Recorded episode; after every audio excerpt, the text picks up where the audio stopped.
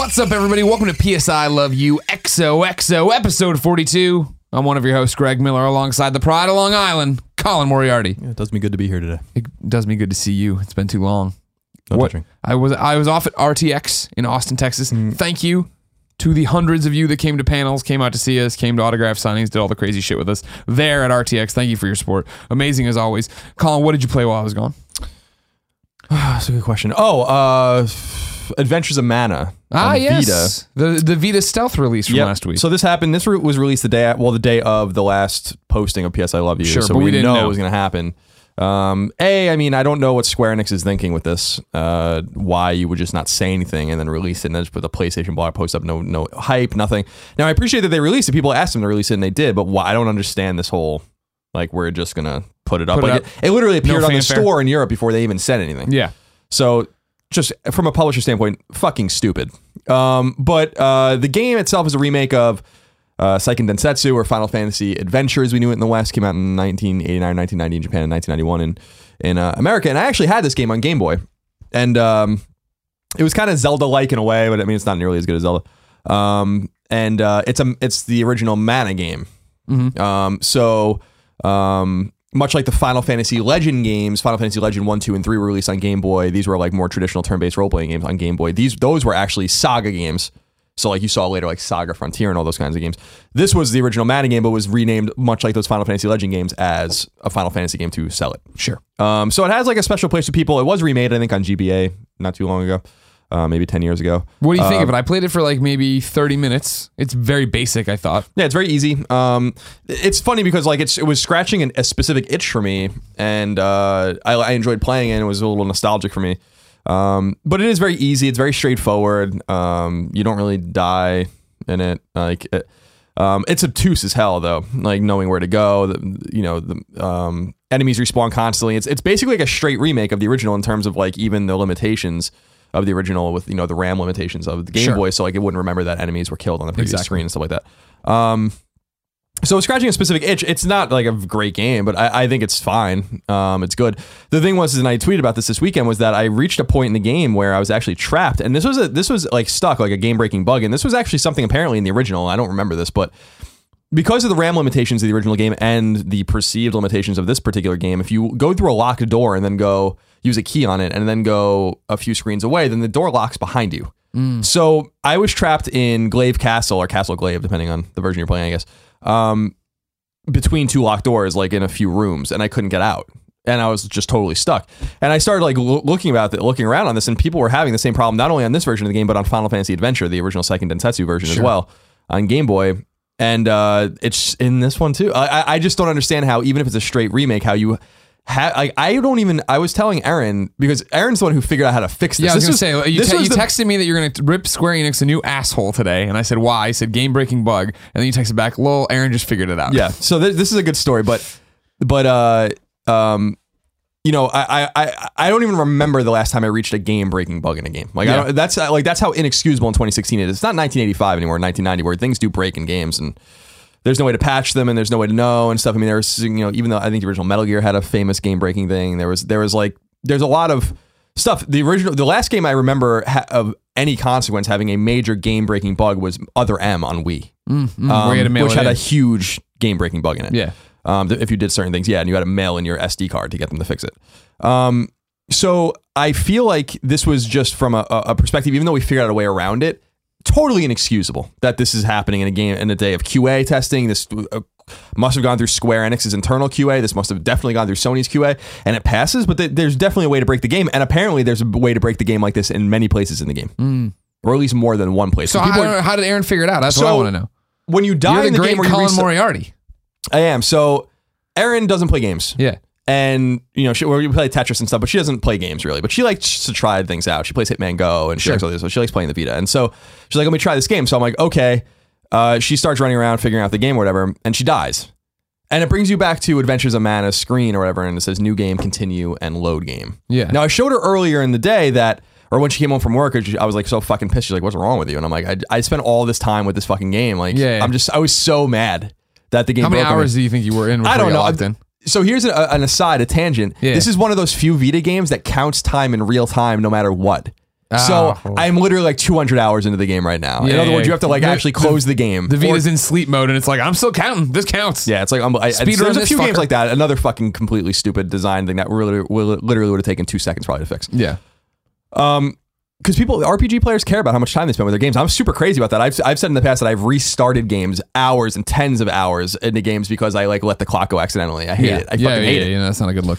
Um, so, uh, we get back to the screen, the splash screen, and I had gone back to the screen and I showed her. I'm like, you know, in, in a role playing games, typically you make multiple saves for for to to combat issues, and I was Yeah. explaining to her the philosophy of save spots and all this kinds. Of, we were getting like really deep into it. She's like, well, why can't you just save anywhere? I'm like. The idea of the safe spot in a role playing game was to alleviate the possibility that you can break the game by putting yourself in situations you can't get out of. So it only makes you. sa- So I'm like, it's a very clever workaround. Yeah, yeah. And then I'm like, then there was the advent of the quick save and all this kind of stuff.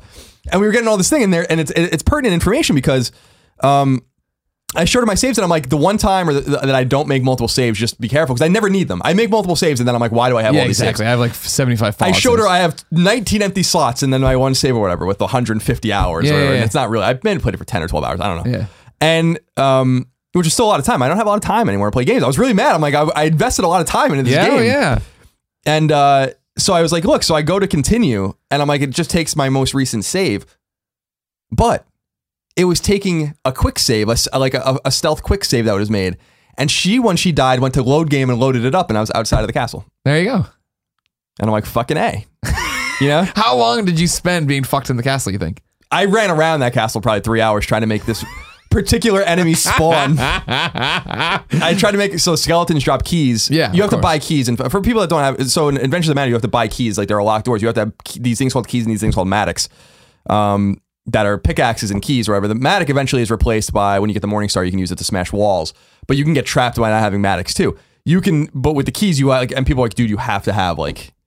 12 keys at all time just to Yeah, be sure. yeah. I'm like, you have to be, because you only have 20 item slots. Sure, know? sure. and you're picking up all this nonsense. So anyway, that's this philosophy of that story. I I was fucking infuriated. I was furious.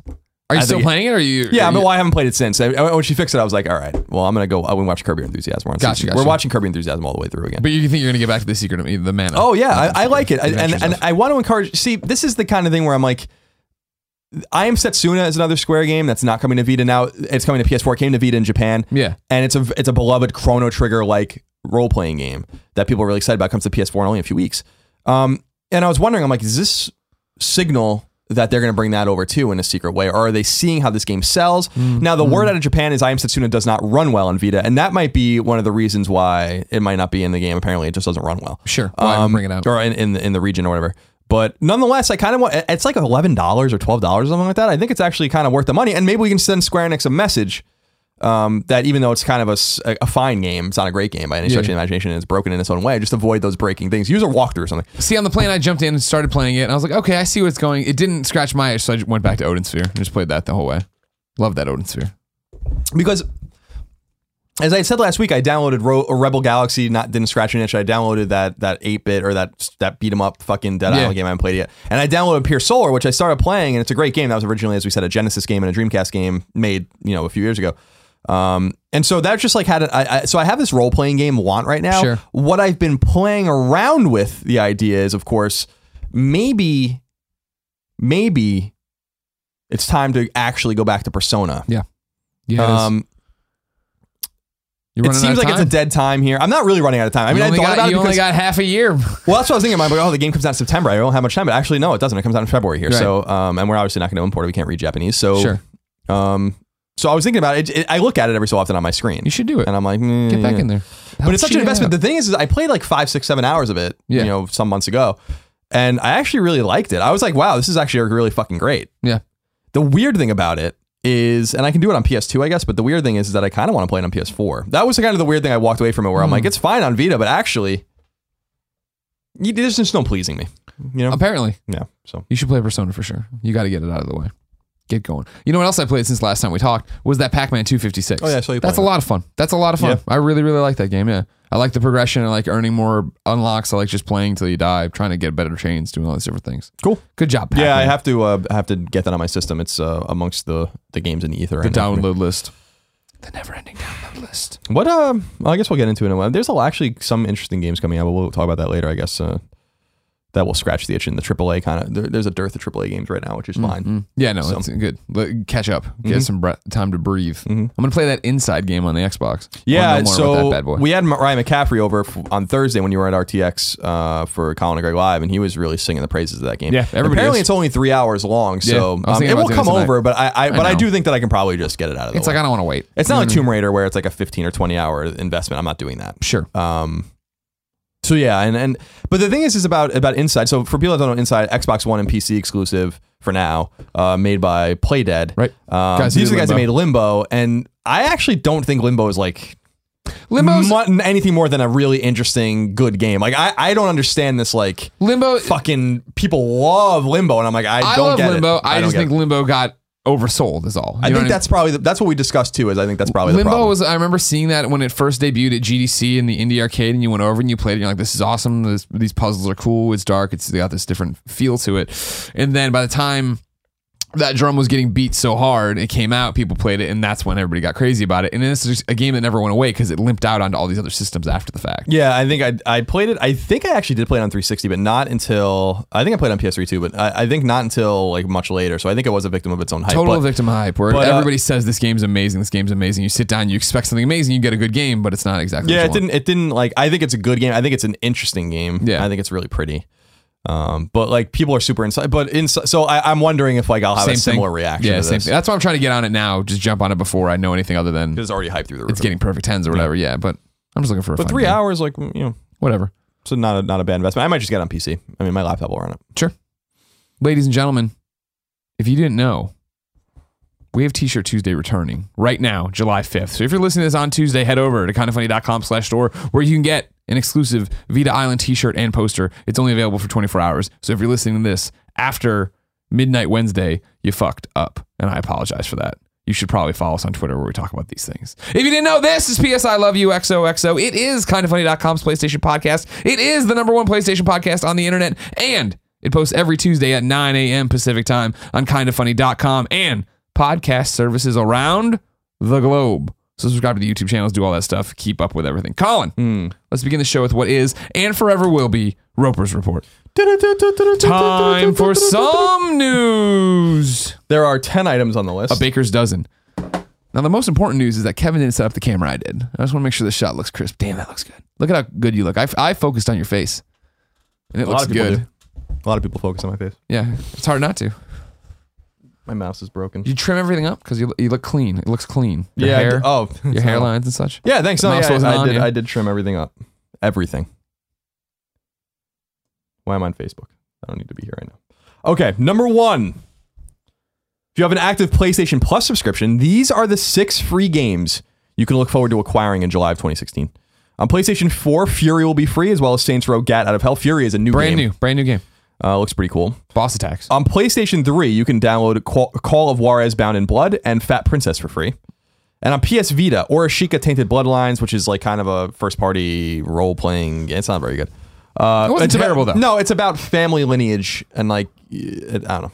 And Prince of Persia Revelation, which I actually think is a PSP game, Yeah. uh, will also be free of charge. So again, uh, PS4 Furi and Saints Row Get Out of Hell, PS3 Call of Juarez Bound in Blood and Fat Princess, and Vita Oreshika and Prince of Persia Revelation. Now, how do you feel about this lineup? Because people always yell about this lineup. I, bad. It's a bad lineup. Yeah. Now, now uh, there are some good games in there. I, I- think Furi is going to be good, and Fat Princess is a great game. I think PlayStation 4's is kind of strong in terms of like breaking down by the the consoles on there or whatever the platforms on there. People liked Get Out of Hell. We didn't. We've never been Saints Row folks, but they enjoyed that. Yeah, I guess- Furi's brand new, which is always cool to get a new game. I guess bad is actually kind of hyperbolic because Call of Juarez actually isn't even that bad either. So, yeah, so, I don't remember that being good, but um, the Vita stuff's starting to really disappoint me. It's not Sure. that Oreshika's bad. It's not that a, it's not a bad game to get for free. It's, it's just, just not a great game. it's just like where like I, I like they don't seem to be focusing too much on indies anymore. Like, and I like I actually think that was the kind of the fun is having like Rogue Legacy or something like that as Sure. a, as a game that like really get your your you know mitts into some. I don't know whatever. Number two. Speaking of PlayStation Plus, Sony has revealed just how many paying subscribers are currently reaping the benefits of the service. Sony's Andrew House revealed that the number sits at 20.8 million paid subscribers, which constitutes around half of the PlayStation 4 user base. Though it's important to note that PS Plus can also be used across PlayStation 3 and PlayStation Vita as well. So, in other words, it doesn't necessarily mean everyone on PlayStation 4 or half of PlayStation 4's audience. There's still people using PS3 and Vita We're as their primary Vita. console. Assuming all 20.8 million subscribers paid $49.99 for a yearly subscription, Sony is grossing roughly $1 billion annually from the service. Damn, son. Not bad. No. It's gonna be interesting to see how that number goes, though. I feel like all we hear now is people complaining about PlayStation Plus. Yeah. For so long, it was great. It, everybody was happy with it, and now people aren't happy with the games. They're not using the multiplayer. Well, people are hard to please. I do agree though that you know I used to really sing the praise of PS Plus back in the day. You, people have to remember when we were at IGN when PS Plus was re- revealed, everyone hated it. You Except like. Yeah, and we were the ones that were like, it's actually a great service. Like I I, I want to go back and dig up some of those articles. Like people fucking hated PlayStation Plus for people that don't remember. Yeah. I think it was 2010. We just ran People- through. We just ran the, the the itemized list of what we had, what we had, what we spent for the year, and then what we were getting. Right. Wise. And I kept doing this math, being like, and I think actually Sony cited my math a few times because you know they used to email us and ask us if we can use this, that, Yeah, yeah. thing, as they do.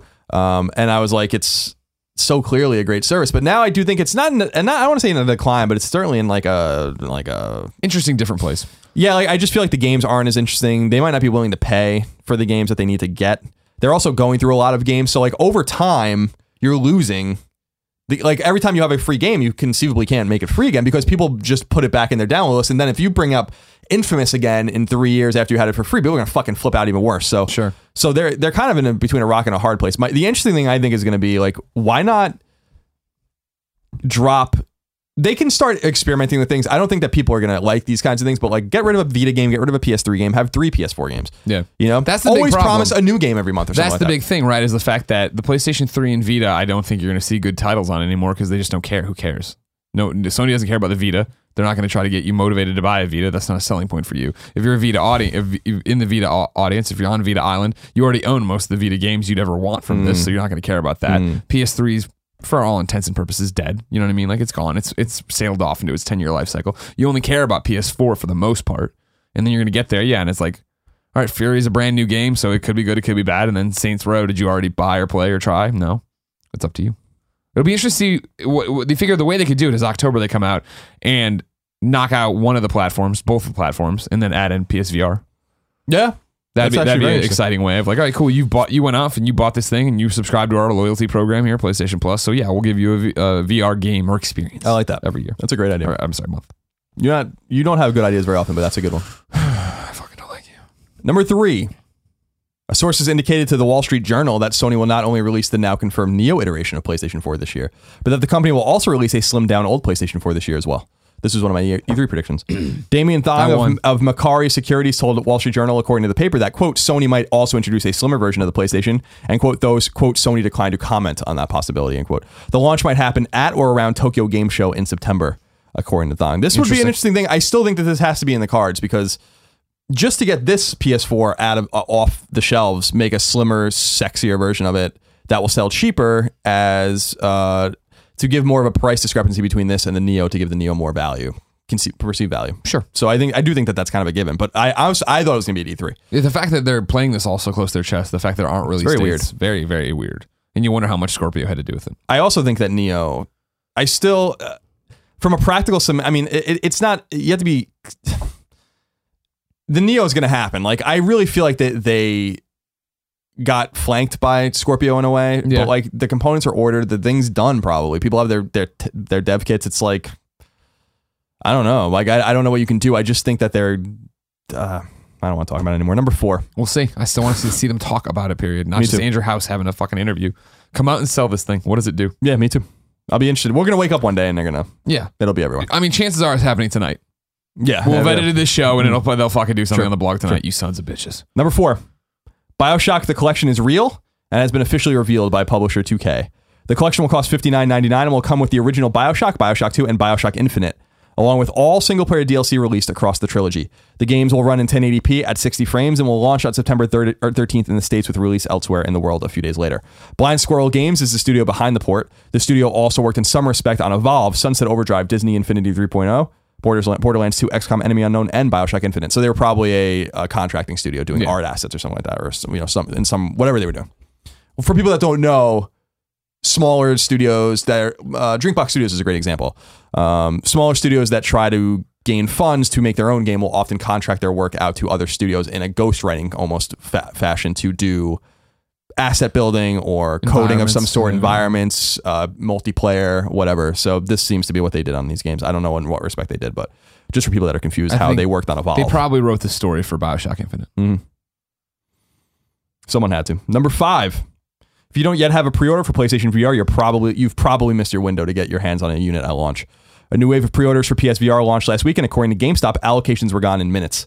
Sony has said that pre-orders are officially done, meaning if you didn't get one and still want one at launch, your options are extremely limited. You fuck son. So you have to assume that everything's going to be spoken for at launch, but it, but maybe not. I mean, maybe you can go to Best Buy. They'll or, still have yeah, there'll still be lines for it, but then you have to. It'll be like every other time there's a console launch you didn't pre-order, right? How many units did they get? Hmm. What are they actually going to have on shelves? How early do you have to line up? What's funny, by the way, Greg, about this is, and I saw you you've been seeing the tweets as well, because a week or two ago we talked about how they're starting to go around the stores to, to show PSVR to people, and I said, like, you know, go go to the site, look up if they're going to be around, you go play it, and we are getting a lot of tweets from people being like, "You- guys were right about this. That the PSVR really is fantastic. I'm fucking telling you guys. Um, that this thing has a lot of potential, and it's cool to see that people that don't have the pa- capability of going to shows and waiting on lines for hours, don't have access to them like we do. These people are seeing these things for the first time. It's exciting. It's like exciting to see people like been reading about this for years, but have not put on the headset. NWO Hollywood wrote into kindafunny.com slash PSQ just like you can. It says, Hey guys, over the past weekend I was able to try a demo of PlayStation VR at Best Buy, and I have to say that I'm impressed. Very impressed. I've used a Samsung Gear headset in the past and liked it, but I still wasn't sold on VR. But PlayStation VR has successfully made me a believer in the technology. And as far as gaming goes, I'll say this it is by far the best gaming experience I've ever had. Bold words, but this is what we're talking about. Every time you, when you put VR on for the first time, you always say it's a religious experience. It's something that you totally feel different in, and you. It's weird. Every time I put it on for the first time, or every time I put it on, I should say for a session after a long sesh. break. Uh, well, it's just a session of some VR. You know how I do. It's a crazy to be in a new world, transplanted, transplanted in a new space, and have you know the room go to j- being a giant airplane hangar or whatever. Yeah, I think that it's. Uh, I mean, we- we've we've talked about it so, like ad nauseum. Like the there are times where I think about PSVR, or I think about just Oculus or whatever, and I'm like, you know, I get excited about the possibilities, and I also get excited about playing the games that I already played. A lot of people have been tweeting saying E Valkyrie is the game, just like for me, that really sold them on this, and I'm like, I'm fucking telling you guys, this Yeah. is. It's just really remarkable the first time you go into that 3D space. Yeah, and Um, like you're saying, like it's been all weekend long. People for at these Best Buy experience tweeting both of us about this. Yeah, it's great. Uh, on this thread, Raka wrote into kindafunny.com slash PSQ and said, Hello, Colin and Greg. Hello. My question is this Do you guys think VR will have a chance to be successful as a new platform for gaming and other experiences and be able to make it into the mainstream households around the world? More so now than ever before. The success of a product can depend so much on what we read about on social media and other platforms. So, do you feel the obligation to make it successful is on manufacturers, developers, or gamers, or is it a combined effort? It's on the companies to make this matter. If you're going to put it out here and sell it, I think VR is on Sony to prove it. Just like with what we're talking about with Neo, Sony has to come out and explain what the fuck this machine is and why you need it. These VR uh, test beds, these Best Buy experiences are a great way to do it. We've always said that you know you have to use it. You can't watch someone do a demo of it. You can't watch a video of it. You have to put it on your face and really understand what it's like to be in that experience. Now, what was interesting is another email or, or another couple kids in the in the comments over at kindafunny.com slash PSQ. We're talking about the fact that they went to the Best Buy experiences, loved the Best Buy experiences. People left, like literally went from this is awesome, walked over and bought their PS4 and then walked off. They were that thing. But there was a uh, this undercurrent to it of it's still Sony fucking up in a way, in the way that literally everybody at their session played it and was like, this is fucking awesome. And then they were like, all right, where do I pre-order? And like, oh, we don't have any of those. You can't buy, you know, this thing, you can't pre-order right now. Like we're out, out of pre-orders. There's nothing for you. To, you know what I mean? Like it was a part I never thought about. Of yeah, you're making, you're having people play this thing. Oh, they're so obnoxious. They're taking it off, going like, "This is fucking amazing. Here's my money," and they're like, "Oh, I can't take it. We're sorry, the pre-orders are all out for right now." Yeah, that, the other the- so yeah, as Sony often does, they fuck up. Um, so uh, they the funny thing about this is that the, the, the problems weren't limited to that, although that is an endemic fucking problem. Um, the problem also is that the people that were using these things had no idea what the fuck, like, or at least from from anecdotally from what I've been reading, is that a lot of these people that were demoing had no idea what the fuck they were talking Oh, about. sure. Um, You so know, like there, goes. so there like was our E3 demo of like Zelda. And, I was like, "Oh, what about this?" And he's like, "Oh, I don't know. I only know this demo." And people also, or at least one guy was saying, and I don't know if maybe it was more than one person that was saying anecdotally to me that they went and the person didn't even show up, like the person to show the. Oh yeah, there was up. one that we saw that somebody tweeted both of us. Yeah, that they waited in line for hours and then nobody ever came to turn on the demo or whatever. It's like so Sony re- does need to get its act together in this way, but this Sony. I mean, this is what Sony I mean, does. it- So it's not even that as much as like this is what happens when you hire out contractors to do this thing. But then like the the pre-orders thing, I never thought of. I just never thought of like, yeah, it's you're right. that's unbelievable. people are going to take it off and be like, this is great. And like, I can't, buy it's not in stores yet. And when it comes out, it's going to be really hard to find. So, to the question of will VR be successful, I think you and I are both on the same page that this generation is going to be moderately successful. Like, I think getting units in hands and like price points and all that, but it does have the potential to be not as big, but be a Wii kind of thing where you know you're going to buy this in October and you're going to go to your parents' house at Thanksgiving or they're going to come over and you are going to like put this on, try this out, and then they are going to have that. Holy crap, this is amazing. Do I think then they're going to go out and buy a PlayStation 4 and this and spend seven, eight hundred dollars to get all the stuff they need? No, but there's going to be people who do that. There are going to be families and there's going to be friends that are like, holy shit, this is amazing and I want to do it. Yeah, I think I'm actually so I do agree with with your assessment. I will say I'm getting more bullish um based on the pre-order hype Sure. for these things. There is a latent demand for this this thing. People can't get their their pre-orders. Those things are going in minutes. That happened the first time they happened too. So we don't know how many hundreds of thousands or millions of these things are selling. I think they want to do one or 1.5 million in the first what two one or two quarters or something. So they're not They like being yeah. super ambitious. For context, PlayStation 4 when it launched in November 2013 sold a million units in the United States in one day. So that's not that's not PSVR is a niche item compared to the the PS4, but I am becoming more bullish based on the, the hype that's going on in in media spheres, the hype of people that are finally playing it for the first time at shows and in these these little kiosks, and the pre-order numbers seem to be very strong for PSVR. Um, it will be dependent on the games Launch lineup. Um, the launch lineup seems like it's, and we're going to talk about it. It seems like it's it's coming together, and it's not going to be anything that's going to like blow you away. But by the end of December, you're going to have some cool stuff to play on it. And I think Resident Evil Seven is going to be the first like real game we're going to get of like a meaty single player variety. I could be wrong, um, but I do feel like see a lot of people and you compare it to Wii, and I think that there's there's something there. But think about the rubber band effect of the Wii and PlayStation Move and all these motion controls. People don't want to fucking play like that. Yeah. They don't. I mean, it was it was a cool novelty, but everyone was like, go, you know, doing it like the, the, the Wii music guy from fucking E3 in 2009. Yeah, yeah. or- And then suddenly no one wants to play that shit anymore. They didn't. Wii died quickly. It sold meteorically, and then it just fucking died. sure. And PlayStation Move obviously shovelware. didn't do anything either. Now the Move controllers and all that have something, and the Vive and all that have their motion controllers. But there's a rubber band effect where everyone's like, no, we like playing with a controller, but I don't. Th- so it's so it's a gimmick, right? But VR to me isn't a gimmick.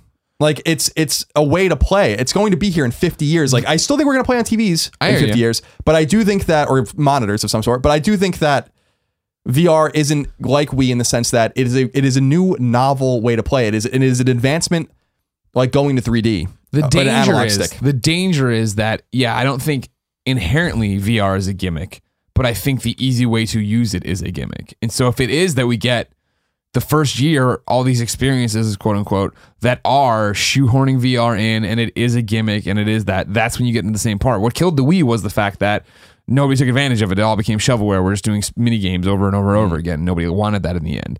That's the thing that could easily happen here. That if it does start, we're just going to start pumping out experiences like Mm. Gary the Gull, and we never we never evolve from that to the next step. That's when you get into a dangerous That fucking bastard guy. That fucking Gary the Gull. I wasn't even looking at you, and you were trying to steal my food. Where, where's the interactivity, Gary?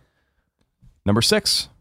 Resident Evil 7 was announced at E3 and quickly jumped up up to or near the top of many gamers' most anticipated list. The PS4 and PSVR game, as well as Xbox One, set for launch on January 24th, 2017, has officially been downloaded more than uh, two, uh, 2 million times in demo form. And Capcom is teasing that there are still unknown secrets in the demo. Very PT like, if you ask Yeah, me. I so, wonder- there's- I so there, so there are, yeah, so there are, uh, so apparently it's selling very, or demoing very well.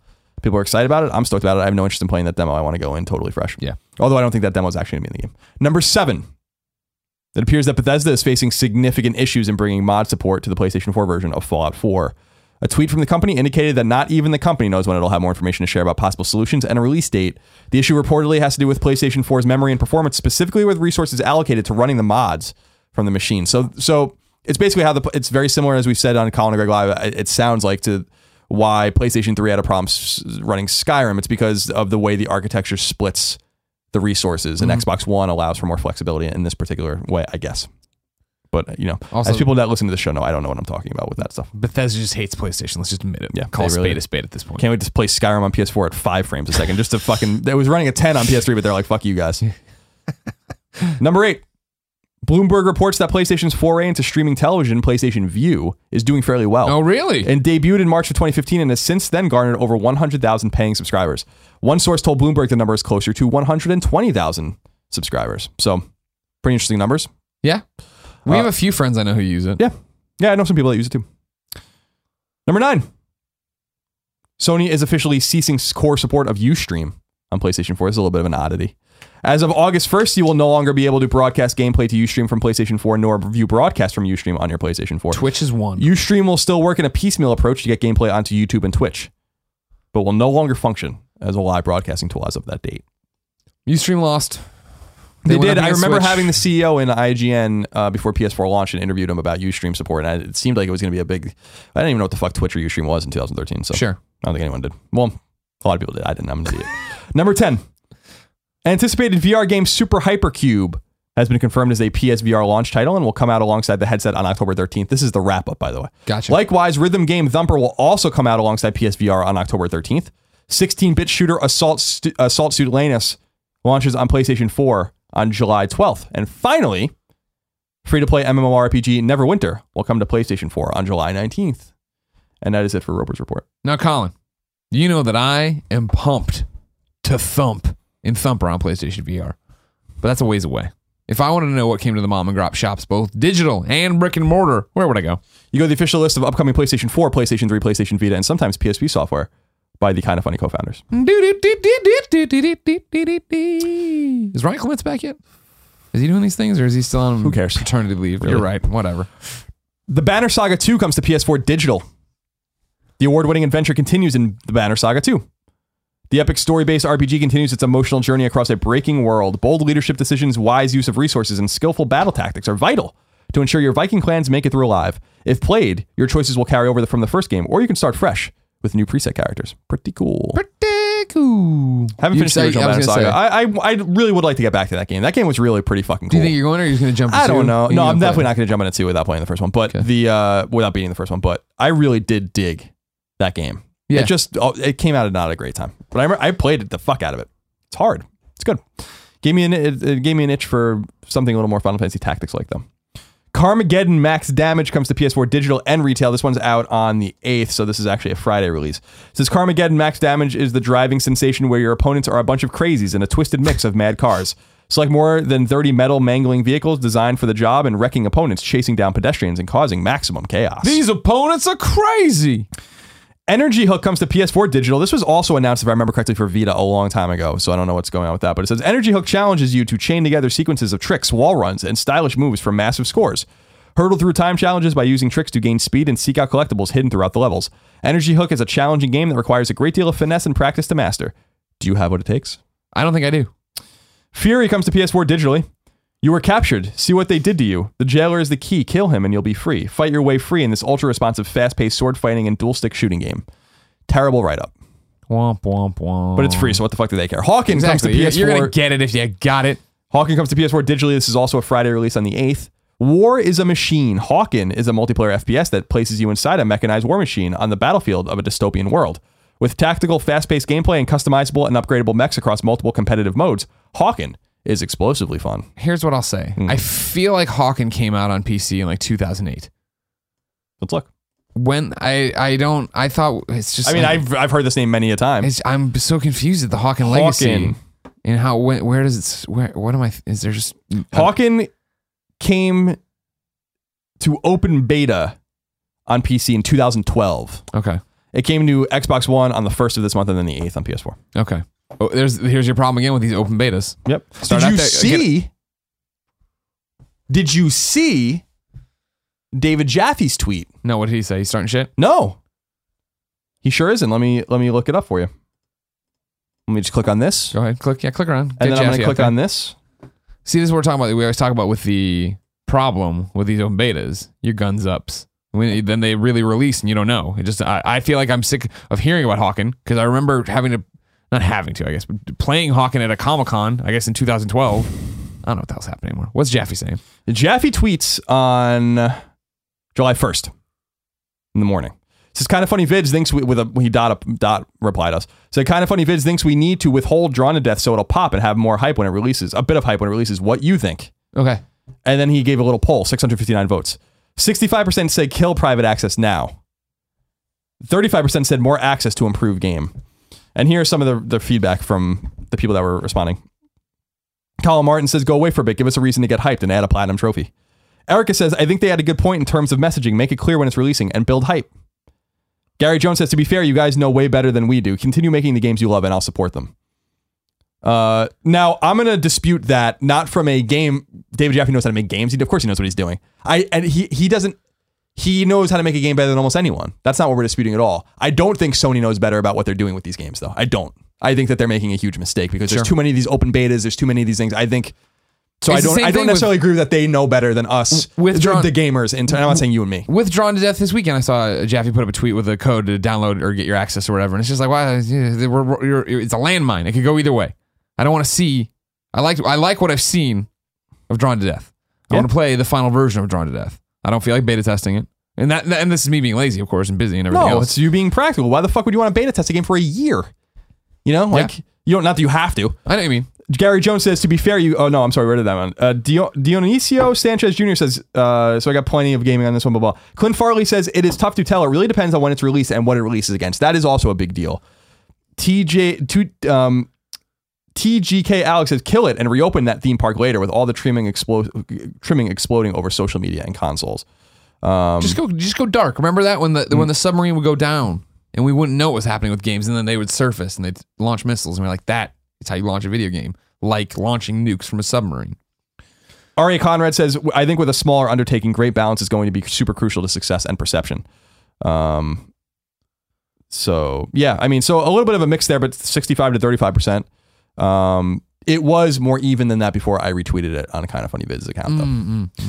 So there's worth that noting as well. So yeah, I, I think that David Jaffe knows how to make a great game. He's a friend of our of ours in our show, and he's a great man and a great game developer. Great American. and he's a great American. There's no fucking doubt about that. Happy Independence Day, by the way. But uh, but I do think that Sony might be shitting the bed with what they're trying to do with this game. Um, We'll see. we will, because it would be a shame because it looks fucking awesome. Yeah, it's fun to play. you, and I Uh, don't, you, you and I aren't even like arena based shooter guys. No, but I just love the idea. I would love to play that in single player mode. Sure. So let's see. Lost Sea comes to PS4 digital. Ah, We've had this for a while, but it's uh, finally I haven't played it yet. So I finally did play it. Did you like it? Nah, it let me down. Okay. After a freak storm over the Atlantic, you find yourself stranded on the shores of a mysterious island. Do you have what it takes to escape the Lost Sea? Lost Sea is an action adventure game set inside the Bermuda Triangle. Recruit a crew of survivors who can help you explore the hazardous islands as you hunt for the artifacts needed to survive. It's very much what you were talking about, scratching an itch. On paper, it sounded neat. I like the screenshots. I jumped into it, and it's super basic. It feels almost like a mobile game. And then whenever that happens, I'm like, why is this not on Vita? Because the guy pops up with the word bubbles and everything else. Like, all right, like what are we doing here? And then we're Yeah. running around. I get this guy. I didn't play for a long time because it just didn't fit the. It, it wasn't fitting what I wanted to do. I'm not totally saying it's garbage or anything like that. It just seemed like it's not a great game. Hmm. Lumo comes to Vita digitally. Says witness the rebirth of the genre in Lumo, a classic isometric adventure with a modern twist for gamers young and old alike. As a contemporary take on the long lost isometric platform game, Lumo can be enjoyed by anyone looking for an absorbing, challenging, and rewarding adventure. With more than 400 rooms across four unique zones, six hidden minigames, and all kinds of secrets to uncover, Lumo is a true voyage of discovery. Oh, a true voyage of discovery. Finally, Metal Slug Anthology, which is a PS2 game coming to PS4 with trophies, says seven incredible Metal Slug games Metal Slug, Metal Slug 2, Metal Slug X, Metal Slug 3, Metal Slug 4, Metal Slug 5, and Metal Slug 6 so many metal slugs. are in the definitive are in this definitive collection. Your job is to help the regular army defeat General Morden's rebellion by using a myriad of different characters, vehicles, and weapons. Rocket League Collector's Edition comes to PS4 retail. So soccer meets driving once again in the long-awaited physics-based sequel to the beloved arena classic supersonic acrobatic rocket-powered battle cars. Rocket League equips players with booster-rigged vehicles that can be crashed into balls for incredible goals or epic saves across multiple highly detailed arenas. Get your team fat flag. And finally, Romance of the Three Kingdoms 13 comes to PS4 digital and retail. The ultimate deception, oh, I'm sorry, the ultimate depiction of the Three Kingdoms, a heroic drama of gathering legends, an experience that will immerse you even deeper into the world of the Three Kingdoms with human drama seen through the interactions of the heroes of the time and spectacular battles. And it is the 30th anniversary of the Romance oh. gaming franchise. People also have to remember, I think Romance of the Three Kingdoms is a famous Chinese like epic Okay, that I think it's based on. gotcha. But I could be wrong about it. Should I look it up? yeah, why not? What a, what a Romance show. of the Three Kingdoms wiki. Romance of the Three Kingdoms, attributed to Luo Guanzhong, is a historical novel set in the turbulent years towards the end of the Han Dynasty and the Three Kingdoms period in Chinese history, starting in 169 AD and ending with the reunification of the land in 280. So I think all of those games, that was published in the 14th century, by the way, all of those games center around that, which is very interesting to me. That's how Koei got put on the map, I think. Now you're talking about this being an interesting week for releases. Are any of these doing it for you? Well, the Lost Sea game was interesting to me. Metal Slug Again, I'm not saying Lost. interesting to me. d- turn your back on Lost Sea. Bring your expectations I down. think you are. Bring your telling me to turn my expectations back on it. down. I don't really understand It's not a Colin game for sure. well, that's that's too bad.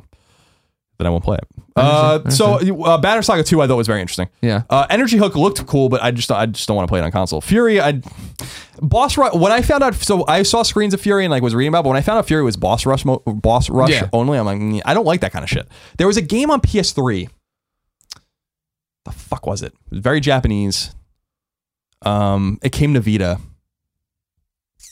That was boss rush. It was fucking bad. Uh, what the fuck was it? I just don't like games like that. I like to Sure. like. Like a it's the same- story. it's the same reason why I'm glad at Xbox they took Cuphead back uh, and like made it a game. You yeah, know? but I heard people don't like the platform levels. Yeah, well, I mean, we did a video on it. it doesn't look very good now, but Yeah, at least yeah. they tried. Uh, but yeah, other than that, Romance of the Three Kingdoms. I feel like I played a romance game on PS2. Okay. Not for Not for me. So anyway, I think it's interesting for Metal Saga. I think it's interesting for Banner Saga. Okay. Um, I mean, not a great week. This is a week of just Sure. This is what we're saying. We're in the holdover. Mm-hmm. We're in space between spaces. We're chilling here with Indiana Jones and his friends. indeed. Colin, Yes. time for topic of the show. Tots, tots, tots, tots, tots, tots, tots. This one is what we always talk about here on the PlayStation podcast. Xbox. I'm gonna read you a story from IGN.com. Colin, are you ready? Yes. All Microsoft published games will now be Xbox Play Anywhere. This is from Joe Skrebels over at IGN, which is a made up name. It's probably Steve Butts writing under a made up name. Microsoft has revealed that all games it publishes will now be part of the Xbox Play Anywhere program. On the Windows blog spotted by Video Gamer, corporate vice president Yusuf Mehdi writes Every new title published from Microsoft Studios will support Xbox Play Anywhere and will be easily accessible in the Windows Store. Xbox Play Anywhere was introduced at E E3 2016. Included games will be cross-buy and cross-play across Xbox One and Windows 10 PC. This means this means a single purchase will unlock the game across both platforms, and saves and achievements will be transferred across both versions. Recore is currently the first scheduled Xbox Play Anywhere release, coming on September 13th, with the likes of Forza Horizon 3, Gears of War 4, and Cuphead joining later. IGN also has a list of Xbox Play Anywhere titles so far. You have Gears of War 4, Phantom Dust, Killer Instinct, For- Forza Horizon 13, Cuphead, Recore, Slime Rancher, The Culling, Everspace, Ark Survival Evolved, Sea of Thieves, Scalebound, State of Decay 2, Halo Wars 2, We Happy Few, and Crackdown 3. Forza Horizon 3. Not 13. Just, I say some- 13? Just someone's going to fucking bust your balls. I said 13. Yeah, you did. Okay, cool. It could be the 13th Forza game. Uh, Probably is. Who the hell cares? So I sent this to you this morning because I was like, this would, I thought would be an interesting topic of the show because there's show there's a there's a a very different approach going on. Fork in the other road here. Yeah. Xbox and Sony marching in different ways. And my instinct on this is that it is a very bad idea from a hardware perspective, but a good idea from a publishing perspective. And so there's a dichotomy here present inherently in, in the decision Microsoft's making. And when I, I wanted to see what you thought of this and how you think it might affect PlayStation. Now, PlayStation has come out on the record and said that this doesn't affect them at all. Sure. Um, but they are a very closed ecosystem. Sure. I mean, my thing with it from their announcement, right, is I don't care, and I don't think a lot of people do. I think that based on the rea- I mean, let, let's take the microcosm of RTX we were just at, right? I got to be on the Let's Play panel with the other, you know, the other heads, uh, quote unquote, of the channels we're in the Let's Play network with. So Jeff was there, Bruce was there, uh, Craig from Screw Attack was there, and Chris. yeah, starting Chris. By the way, way to lose. I, re- now I really have to go next year. Good. I'm glad. I don't actually. I'm probably not going to, but I really have, to. you have to, go. now. You got to. You said you're going to You come. guys was really disappointed me. No, we had a great. That dude. That that was that was probably the panel of a lifetime. I watched it. Like, dude, like it was Paxamania level. Like, I was so proud of that that whole performance. Yeah, you guys, you guys did a really nice job. I had, it, I turned it off eventually because something happened where I'm like, I can't anymore. I blew the dust in the face, or Nick put the microphone down his crotch, or. It was awesome. Such a great time. Anyways, I digress. I digress. G- Going through that panel, it, we were, you know, pl- playing to the crowd and getting people cheering behind us or whatever. And we were talking about, you know, how everybody shakes down and how, you know, obviously Jeff's an Xbox guy. We're the PlayStation guys. Some other idiots on the panel, they're PC guys. I think these creature dorks. Nerds. But that was the thing is like the crowd erupted at each one of these. And I don't think it comes down to, I think the PC players are PC players, they're PC players. And sure, they have an Xbox maybe and a PlayStation maybe for an exclusive that comes here and there, but I think they prefer to play it on their PC Master Race with their millions of frames per second that's beaming it right to their dick or whatever the hell it does. And they don't care. They, I, I don't think I don't think they're losing. I think that there's so many people that are in the PC camp that I'm a PC player that they really aren't console guys at all, like in any way. And I don't think that Microsoft's really worried about the small percent of them that did buy an Xbox One to start doing it. Not to mention that Xbox One hasn't been a rousing success like PlayStation 4. Very, it's a successful system, but not on that level, which is why we're already seeing the Scorpio come around.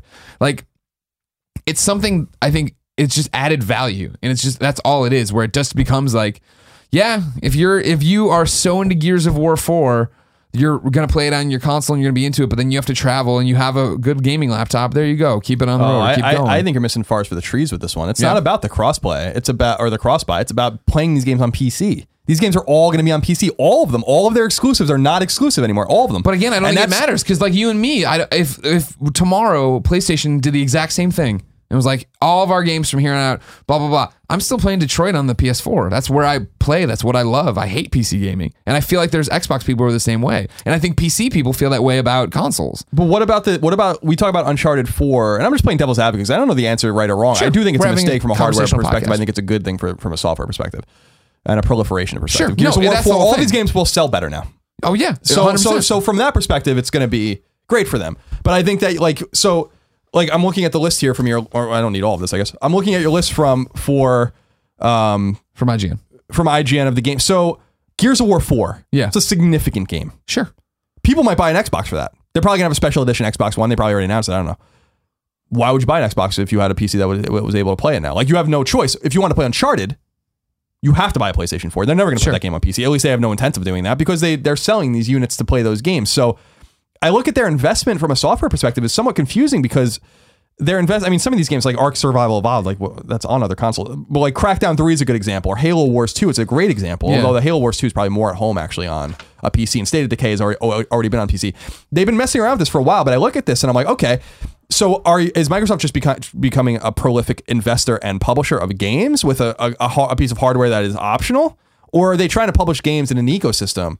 And does the ecosystem now include PC? And then how does that affect the Xbox One sales? And how does that affect Scorpio? Here- you know, like, in other words, they have so many balls in play now that Right. that I'm like, well, this doesn't make any sense. Meanwhile, we might not like the power of the PlayStation 4. We might want war out of it. We might be confused with Neo and all those kinds of things. But you know that when um, what's a good example? When uh, Horizon Zero Dawn comes out, it's going to be on PlayStation 4 only. They're not going to put the game on PC. It's not happening. The only games that go on PC are some second party games that they do, and they've only been experimenting at that very little. Like Helldivers was an example. Yeah, it yeah. seems like they're starting to fuck around in that space, but not to an extent where like you expect Gears of War 4 is a huge game. You know- crack open this computer though and tell me because I feel like Halo Wars came to PC. Halo it Wars probably 1. did, Gears of War came to PC in some fashion. Like I, They did, but not day and date. I don't think that's the. But That's maybe the, it's just we're finally getting over that. That's a dumb way to do it. Halo I, Wars. I really feel I feel like if you're so into a platform, you're on that platform. Look at you with like Rise of the Tomb Raider, right? yeah. So Halo Wars has never been on anything but Xbox 360. Okay. It says Xbox 360 uh, release dates are in 2009, Windows, Xbox One, TBA. Okay. And then Gears of War, Go three, I guess. See how they Gears of handled the War last one. 3, only on Xbox 360. Okay. Gears of, so that you would have to assume Gears of War 2 is only on Xbox 360 as well.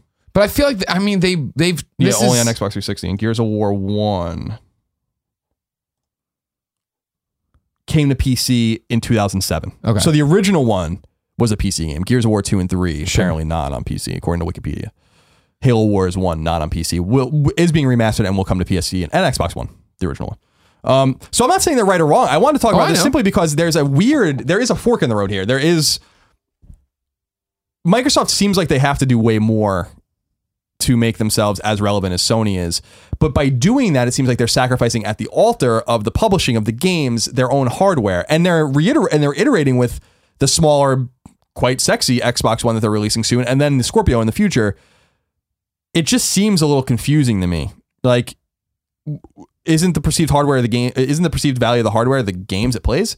And if you have a bunch of games that can be played anywhere, because so now literally their entire lineup of games, every single game that they publish. that they publish is now not exclusive to their console. It's like unheard of. But You I know, mean, like, that's- but we're that's- also, but I mean, we're thinking about it on again this the macro level here, micro level. We're not talking. We're we're talking about Xbox when it is Microsoft. It is Microsoft trying to operate as one, and their competition is the PlayStation and Sony.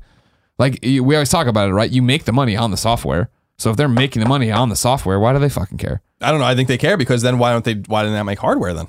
Because I think they still have to. I think that's still there's it's still a revenue driver. There are because then they would lose the entire space they're in right now. However, what is it? It's what are we saying? Like roughly ball twenty million? What Yeah, is it? somewhere around there. Twenty million Xboxes have been sold to people like us, but like the mere version of us, mere world Spock as we'd call them, who like consoles more than PC. Like the PC, we we talk about this all the time.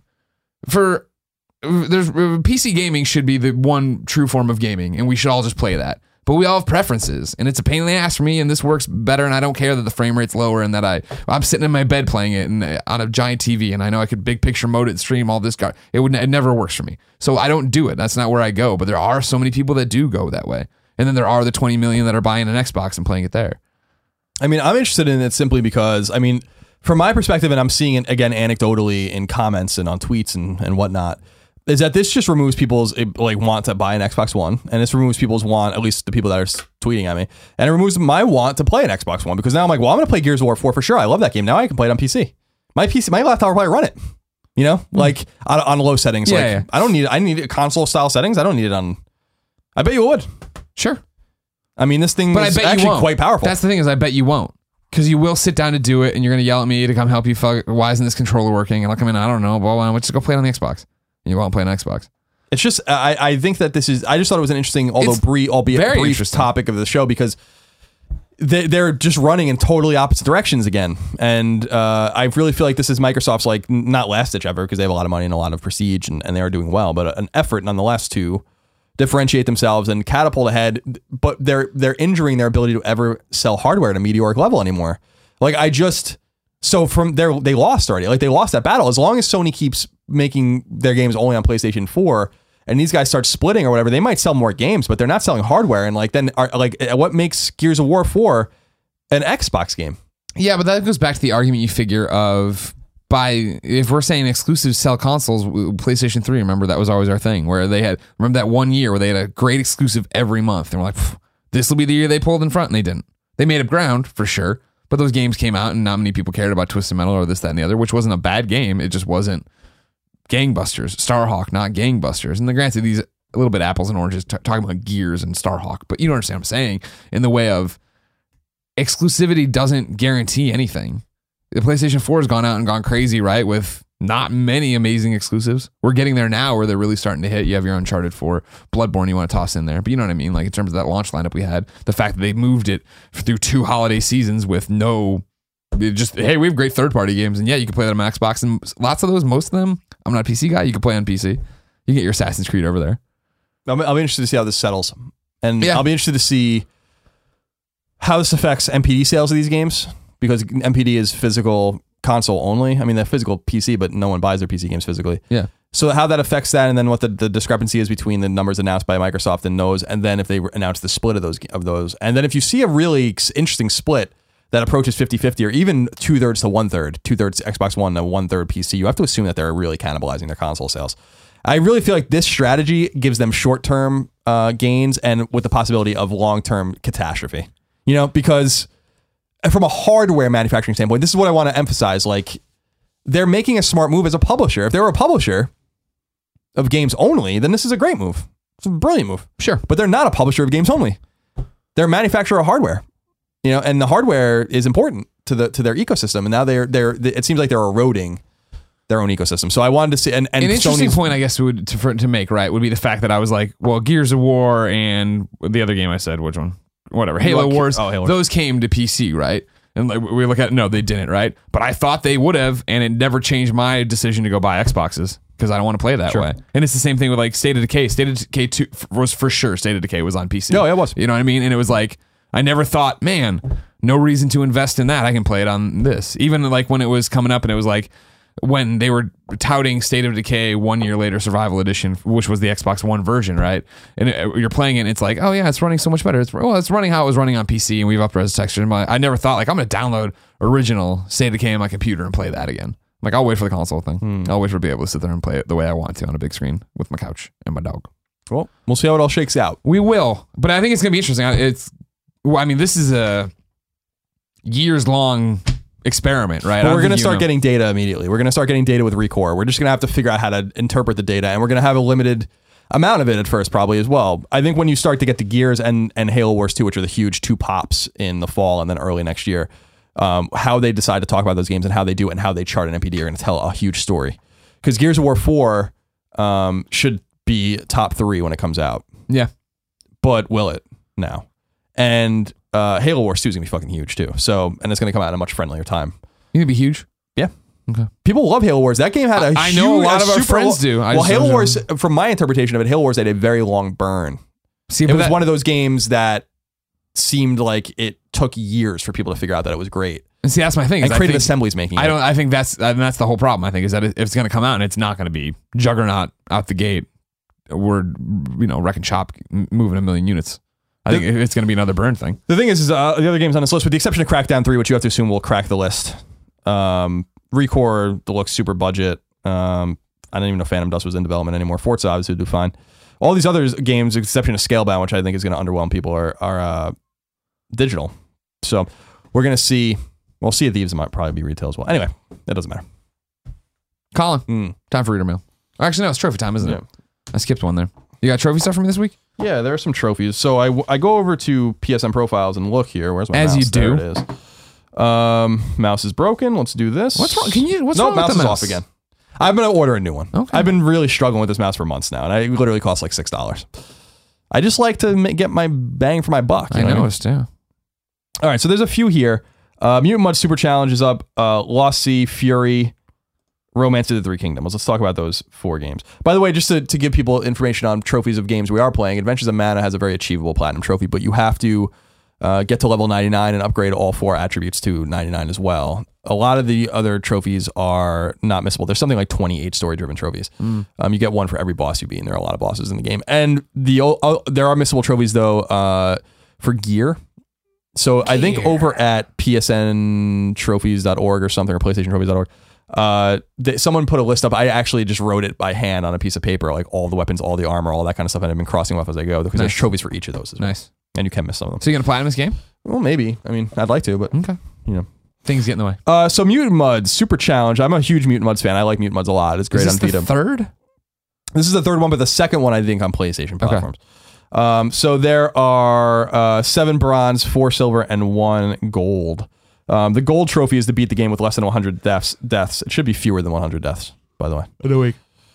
Um, and then the, the four silvers are beat the final boss without getting hit, beat a level with no gems, beat the game, and collect all the characters. And then there are bronzes for collecting all the songs, beat a level with checkpoints disabled, etc., etc. I think these games are quite addictive. They're straightforward, um, made by a buddy of mine, um, and uh, uh, Renegade Kid is the studio. Um, so You excited? I'm excited. I don't know when it's coming out, but I'm excited. Okay. Uh, Lost Sea. 34 bronze, 9 silver, 3 gold, and a platinum. Uh, it seems like the trophies are pretty scattered here. Um, so, like, complete the game without using any items is a silver. Complete the game without unlocking any player skills or ship upgrades is a gold trophy. So, it sounds like that would be pretty difficult. What some of these trophies suggest to me, and I don't know if you have any insight into this, um, because there's a bunch of them for like completing different zones that you swamp zone, desert zone, etc. But I, what I'm interested in is is how long does it take to beat the game? Yeah, I don't have. I I'm only in that first area, running around, get this guy, help that guy. You know, you basically get quests, then run around this little map, making them happen.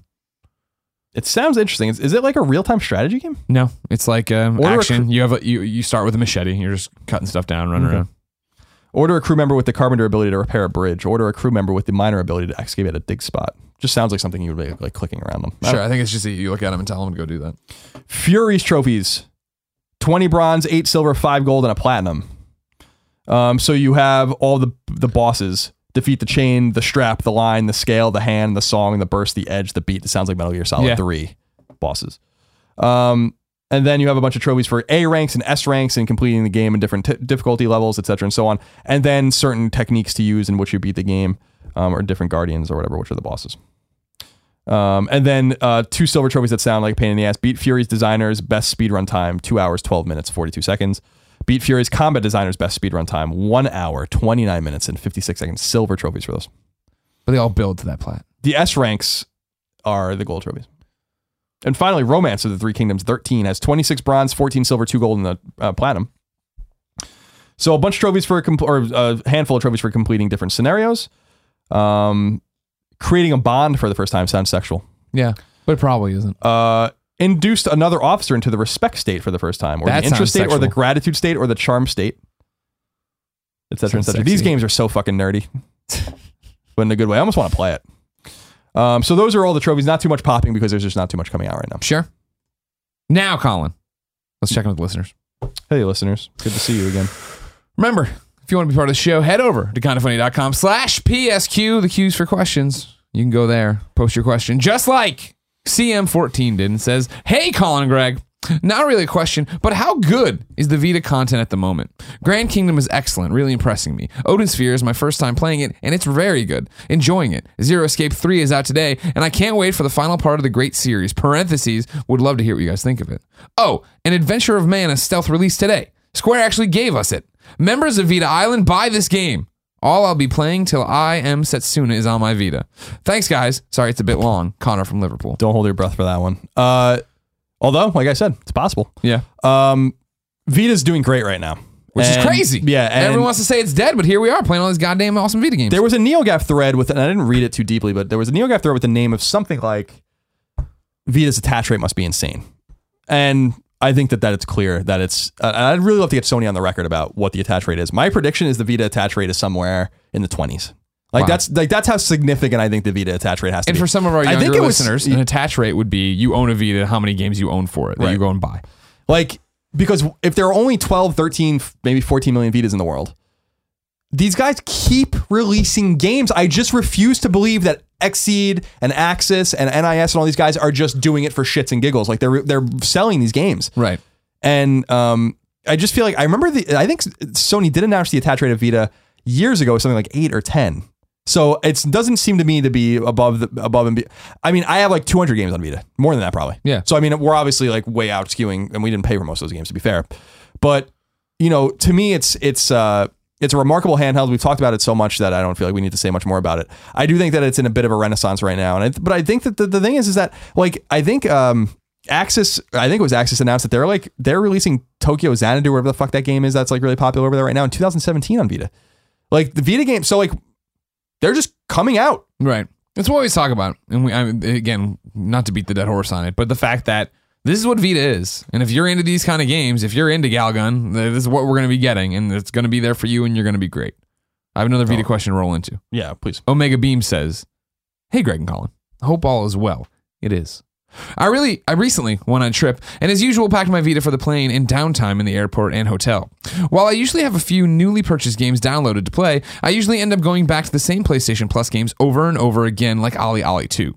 Do you guys have a few games you find yourself going back to again and again? Or is it all about new stuff? Thanks and hello from the heart of Microsoft.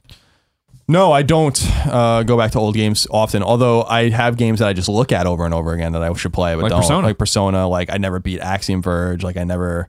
Uh, I mean, there's just games on there. I'm like, There's stuff I leave on my Vita that like I'm like one day in a perfect world I'm gonna get back to this, but I never do. It's always tumbling forward because there is some every time we get There's on so many games Every Vita, time we dude. get on the plane, there is two new games. There aren't two new games I want to sit there and play. There- The- the- you know, Mana or Odin Sphere right now or whatever. there are so many Vita games. That was another thing people were talking about. Is like there's something like more than twice as many Vita games as there are 3DS games.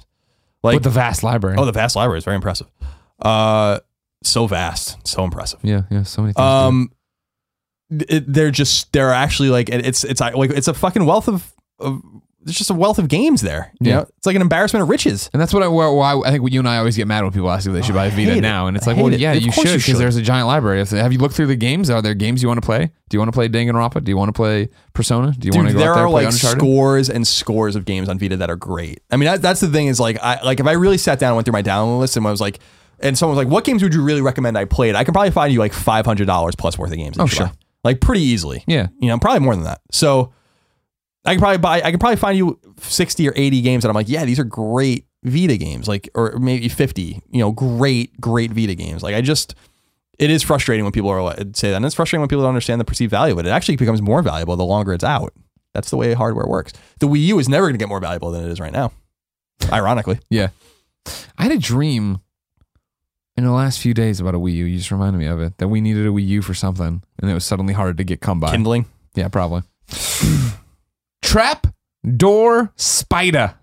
Wrote in kindafunny.com slash PSQ, just like you can to go on the show and says, Yo! Mm. So I just want to start by saying mad props to all the work Kind of Funny has done these last few months. It's been incredible. I have a task for you if you're up to it. I want you to build your own video game company. Take one attribute from whatever company you want. What do you think would make the best video game studio? You're only allowed to pick one attribute from each studio, so choose wisely. He gives us now four attributes to assign the studio to. You understanding? I think so. You with me so far? Yeah. So he has one. He wants technical parentheses graphics and how their games run slash feel. Hashtag gameplay is king. So gameplay. How is it going to be? What's it look like? Storytelling, sound and audio, and then entertainment. Parentheses. Whose games are fun as shit, even if they don't have everything else. Rocket League is my example. He says, not what I said. That's what he says. I look forward to hearing both of your answers, as I may learn something about a studio I never looked at before. P.S. The work you guys put out is astounding. Try not to work too hard because I love you. Sincerely, Trapdoor, Trapdoor Spider. So I'll go first because I had time to think about it. All right. Technical, graphics, how the games run, feel. I'm going with Naughty Dog. I had, I, I, had, I had people on here. I had Housemarque on here on the short list. I had Sucker Punch here on the short list. But since I can only use everybody once, I put Naughty Dog here. Then I went storytelling. I went with Fullbright. You know, I'm a big Gone Home fan. Really looking forward to Tacoma. They do different things. I'd mm. love to see what kind of story they could do Mm. with Naughty Dog's technical uh, prowess mm. and gameplay. Sound audio, Sucker Punch. Hmm. Oh, from Second Son, you like that Second Son, man, when they gave us that tour and they walked us through the world and like, this is how water, this is how the rain in Seattle sounds when it hits a canvas umbrella. This is how it sounds when it hits these trees. This is how, like, it's some. I think sound and audio so often is overlooked. You just you if it's good, it's great. You don't it's, you don't ever think about it. If it's bad, if it's bad VO or something, you think about it nonstop. But when they walked me through that and pulled out everything else in the game and just showed you and showed how they captured all that and how they did, you know, lines of dialogue and stuff, I was like, okay, awesome. You can get on that. Mm-hmm. And I'm underutilizing Sucker mm. Punch there, but I'm doing it. I don't care. And then entertainment, whose games are fun as shit, even if they don't have anything else. Weird question, but I put Insomniac. Hmm. Insomniac makes fun games. Can't argue that, Colin. No, you can't. I'm gonna make a, a. So I would answer this question a million different ways depending on the game I'm making. Sure. And so the game I'm gonna make is a first person shooter. Okay, I like where your head's at. Um. So for technical, I'm gonna go with id. Ooh, okay. Uh, for storytelling, I'm gonna go with MachineGames. Uh, what's the next one? Sound. Yeah. I think for sound and entertainment, I would both go with Treyarch. Oh. So you would have uh, a game with id's fluidity, a game with machine game storytelling, and a game with the gunplay and entertainment value and just gameplay of a Treyarch game. Sure. I think you would have a fucking mighty fine shooter on your hands. See what I and I like so that- that's so that's but it would be different depending on the game I'm making. Th- and that's what I, I like what you're I like where you how you took the question you wanted to apply a genre to it I like the for me it was very much like pick my favorite people for each one of them and then lock them away in a room and have them make a game and see what it comes out as and have no real idea what it would actually end up being I just believe in the power of the first of the story driven 20 hour first person shooter. I really Sure. do. I love the I love that and um, so I think that that amalgamation of studios would make that game for me in a very exciting kind of way. But if I was making you know something else, I would throw Housemarque into the mix. Obviously Naughty Sure. Dog. Obviously uh, a bunch of other people. But you know like what does Housemarque contribute to a shooter? What does what Exactly. does Naughty Dog contribute Exactly. to a first person shooter? Colin let's run with this insomniac theme Okay. Caleb for Tribe says Hey Colin and Greg hmm. I have a few questions regarding Insomniac's upcoming Spider-Man number one when do you think it'll be released Spring 2018. damn it that's what I wrote down too two does it strike you as odd they haven't announced the actual name for it No. I, I say honestly yes. I think it's it's not something you see often. So it was a weird thing to come out and be like hashtag Spider Man PS4. I, think the game's super embryonic. I don't think I do too, but I still think you ha- they have a they have a name or a working title. I think it's gonna be called Spider Man. You'd imagine so, but if the fact that there isn't would make me think there is a subtitle now or whatever. Maybe. Spider Man, the Shocker, Spider Man on PlayStation 4. That's what it's gonna be called. And then three, why is it a PlayStation 4 exclusive? Marvel fans are everywhere, so why is it that it's only releasing on a Sony console? Sony's relationship with its pictures division. You have to assume, right? I, I, I don't honestly, I because I think this is so separated from it. I think it's we. I know I say this all the time. I think it's Marvel making the right moves going forward. I think I what this screams to me is Don't be surprised when there's an exclusive Xbox, whatever Marvel property. Don't be surprised when it's all of a sudden you find Marvel in bed with the best people. I'm sure that Marvel started conversations with a whole bunch of studios and were like, come pitch us your game and how you'd want to do it and da da da. And at the same time is having conversations with publishers and how that's going to shake out and where it's going to go. Um, again, I find that super exciting. Like I understand that I'm I'm in a blessed place and I own a Xbox One and PlayStation 4, and if I needed to, God forbid it, a fucking PC.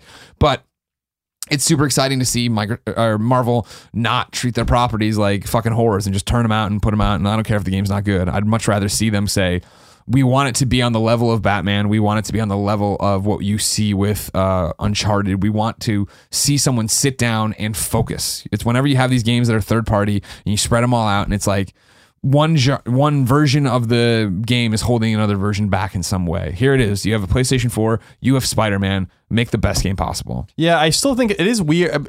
It is weird though. Like it is they, weird because it's they could have just found a publisher and went to Insomniac and made a multi-platform game. There's there. I do think there is more to this than the meets the eye. I really do. What do you think it's money or you think it's It could be money, but I really do think it has something to do with their relationship with that studio. Mm. Like I, I just with the movie studio? yeah, like I just don't. I don't see it any other way. Like I, I don't. There must be some semantic reason.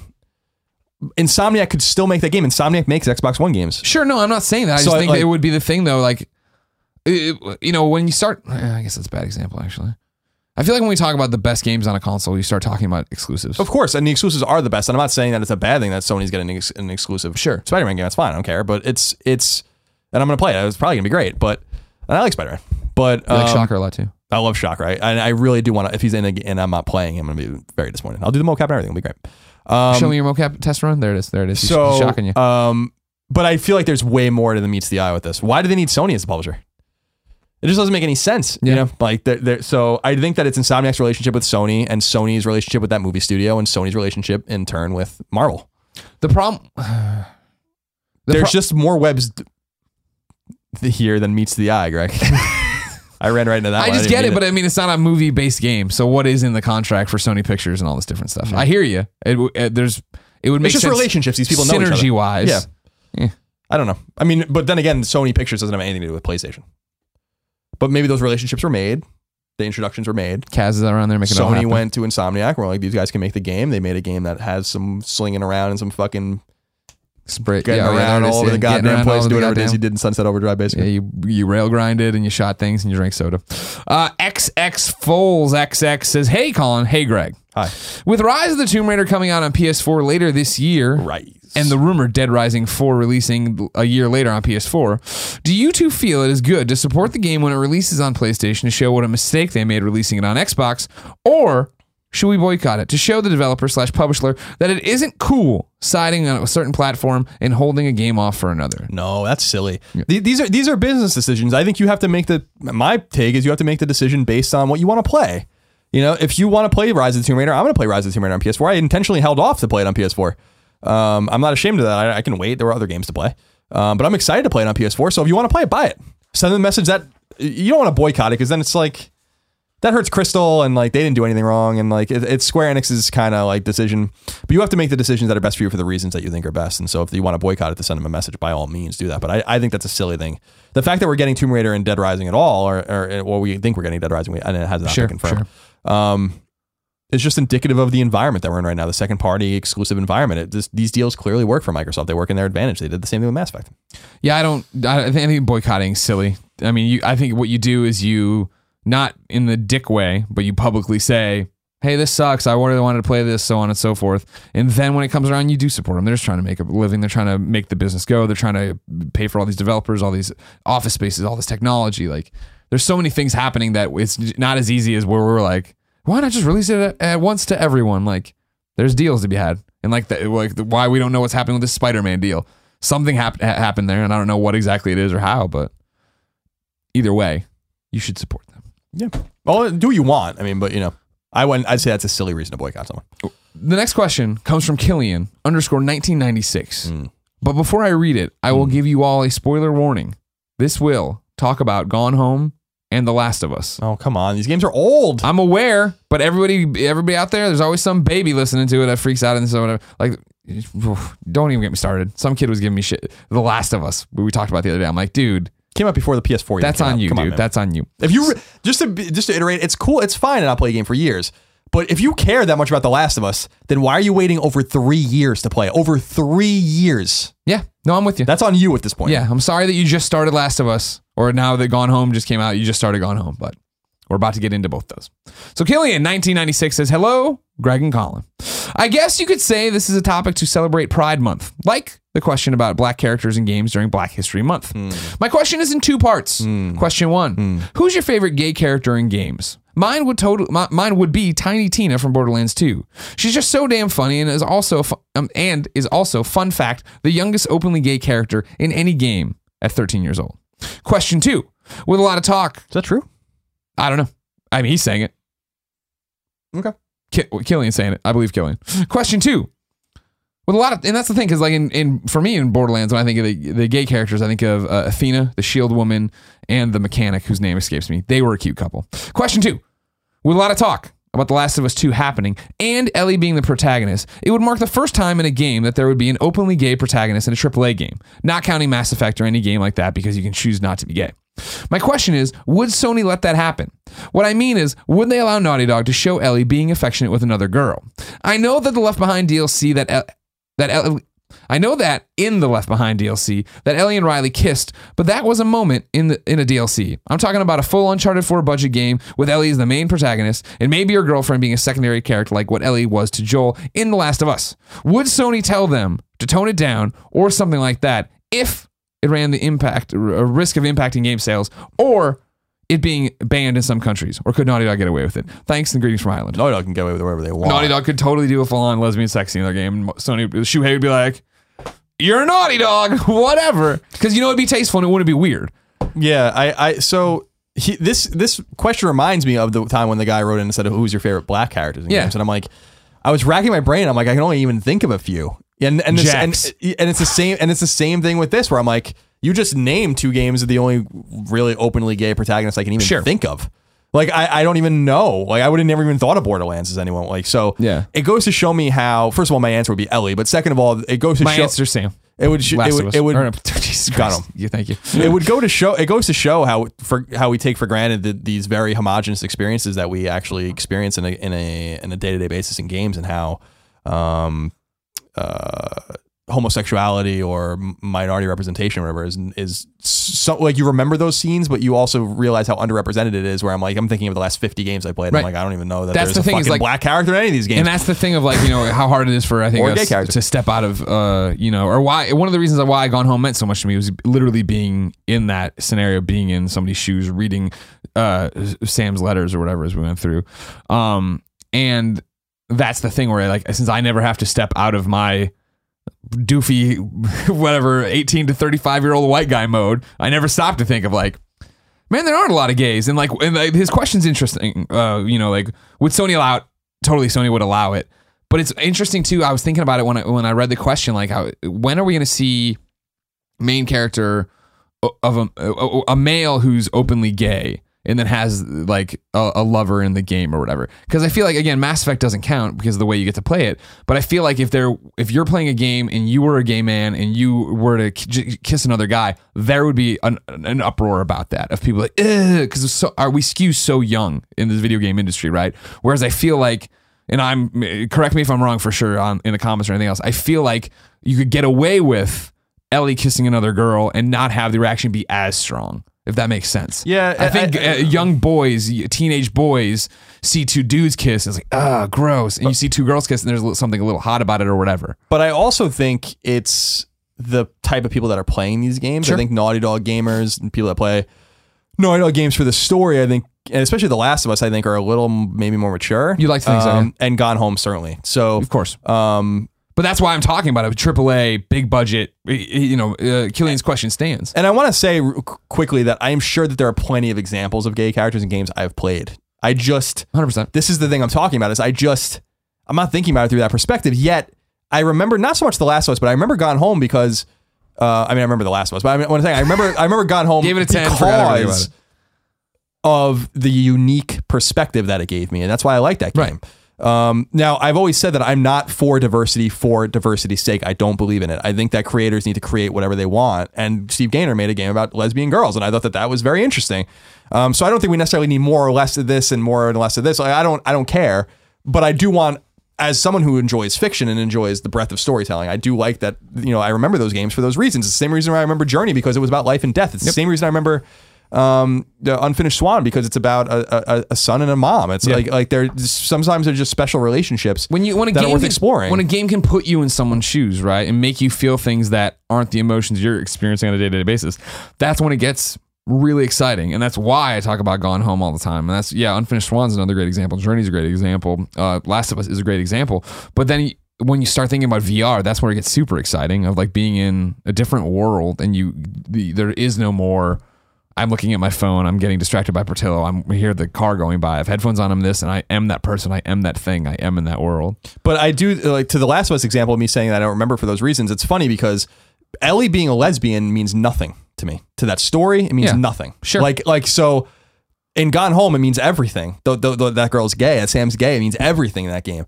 But Ellie being gay means nothing. So that's why I don't remember. Like I remember The Last of Us for Joel I- and Joel and Ellie's relationship. Exactly. That's why I remember it. the emotional perspective of me not wanting a daughter or whatever, but then suddenly caring so much about Right. Ellie. That's what I'm saying. The big shitstorm in games is going to happen when there is a A or AAA game where you play as a transgender person.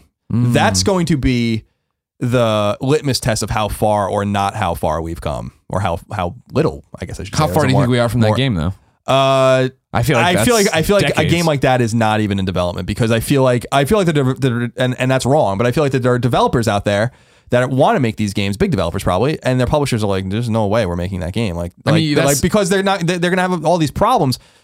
But whoever whoever is the tip of the spear of that movement to make a great game with a transgendered um, protagonist or antagonist, Yeah. or both, uh, I think is going to do us a great service to give us perspective into that as we've gained perspective from Sam and Ellie, and however limited and however fictional it might be, Sure. into the female, gay, or like lesbian perspective. I think that's great. So No, like, 100%. so I love that kind of stuff. But I don't like the whole idea of like, well, now we need more of this and more of this and more of this. I'm like, just let them create. Well, no, that's because the whole thing. eventually we're going to have this great ecosystem of all sorts of you want stories. artists creating stuff that hits home mm. with them and that's why the indie space is always so interesting and always so exciting because that's where those kind of games that's where you can get coming out simulator right? And play through it. I remember playing that game and being like oh my god like all these choices are terrible as i'm putting this out and it's based on this man's life of having to do this and what his family said to him and all these horrible things and it's like that you know is just such a simple game. Did you ever, did you ever play this? No. it's on a P, it's on pc It's- it's basically like text bubbles and like you get a little bit of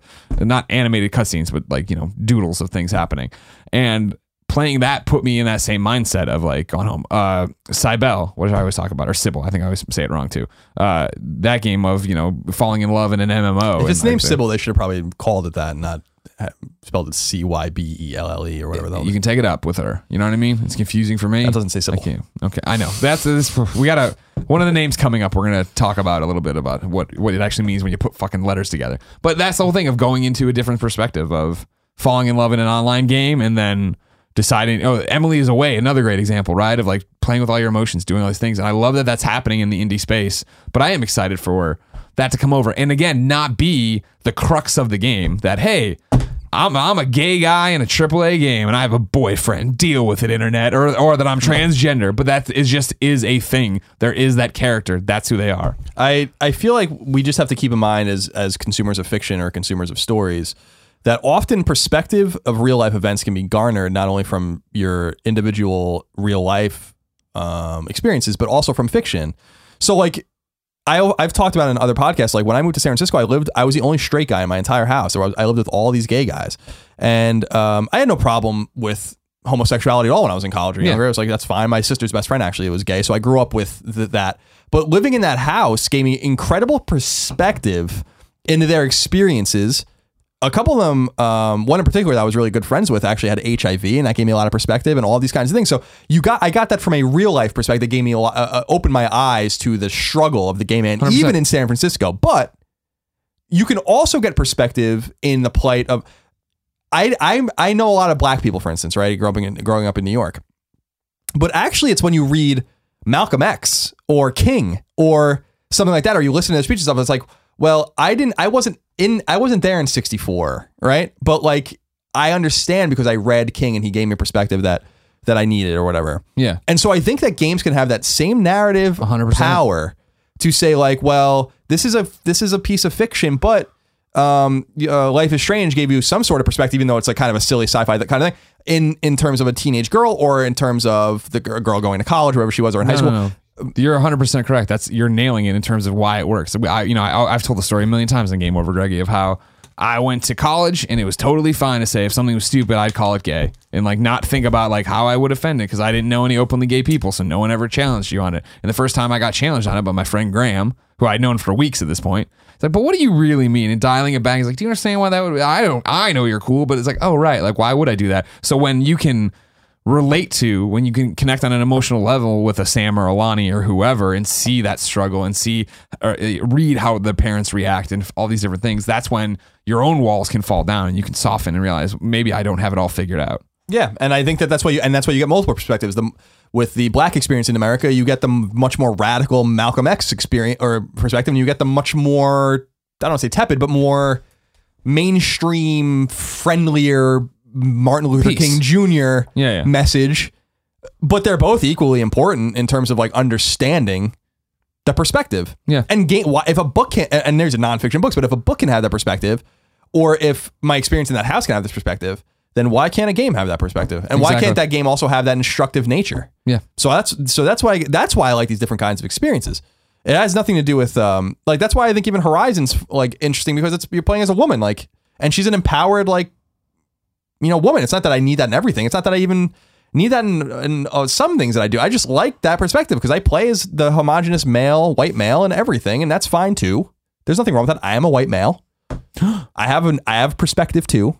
I'm not saying I don't. I'm not saying none of us do, but I'm saying uh, like you know, there's much to gain out there from. a I mean, that's the big of- thing, of yeah, and, and that's the thing of uh, like you brought up Life is Strange, uh, Gone Home, uh, even Left Behind. It is an experience of if I would have played that in high school, would I have put it together quicker? That wait a second, why am I? Why would I say this? and Why would I do that? Not that I know this person, but I know the fake person. I've lived, uh, you know, a day in their shoes or whatever.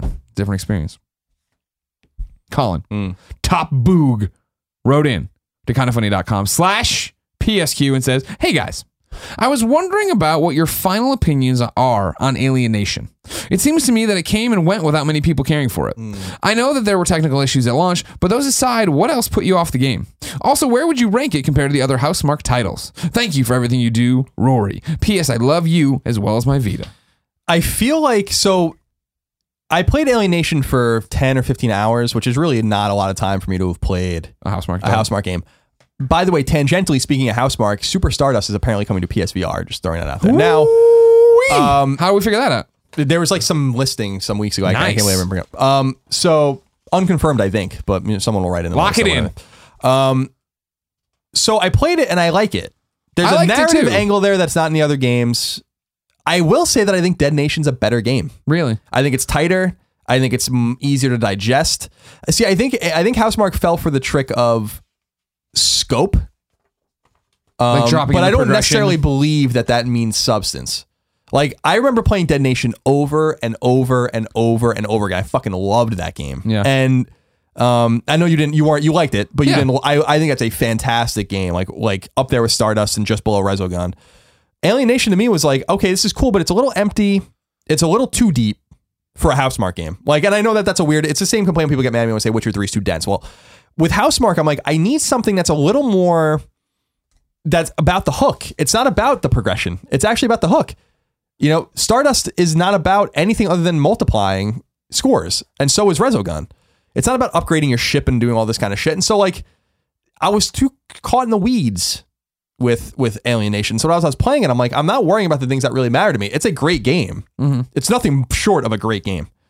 Um, and I think people are really liking it. I don't think any. I don't think it came away without anybody caring for it. A lot of people play it. I don't think I don't think it gets talked about like all the other ones did. But I think it came out at a weird time. I don't think Sony got behind it in the same way it got behind Resogun. Resogun was a launch game, by the way. So so, and Stardust was like a phenomenon.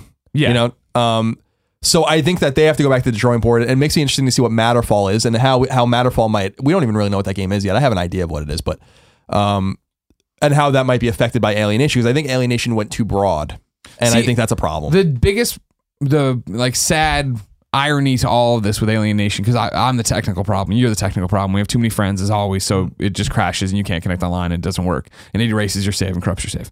So I stopped playing it after oh, restarting if like three or four if it- times. It corrupted my save. I'd be like, fuck this. I'd never played it again. And the problem is, I feel like Alienation could have been my favorite of the Housemarque titles because I liked all that. I did like the progression. I liked leveling. I liked feeling like what I was doing mattered permanently. Whereas like Dead Nation, it always felt like it mattered for that run of the game, and then it was over, and I was back to square one kind of thing. And I and Resogun is exact the exact same thing, right? Of going through, I got a new ship or whatever, but it's not. I like I like to feel like I'm making an impact and I, I'm building something up. And it had all the hooks that I loved about Helldivers, another game that ate my save and fucked up and corrupted on me three times. Where it was like I liked the gameplay more than I in Alienation more than I liked it in Helldivers, and I was prepared to commit a lot of time to Alienation, and then it all went to hell.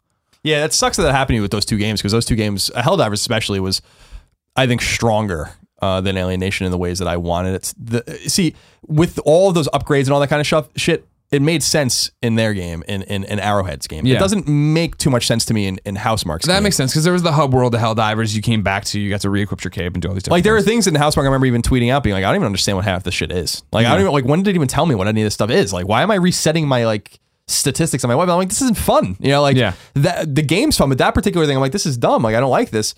I think I might have felt a little empty because I played it by myself, but I played Dead Nation by myself too, and that game was designed, and I beat that game on hard difficulties by myself, and that's like almost fucking impossible. So, and I love the DLC with Dead Nation. Like Dead Nation had me coming back.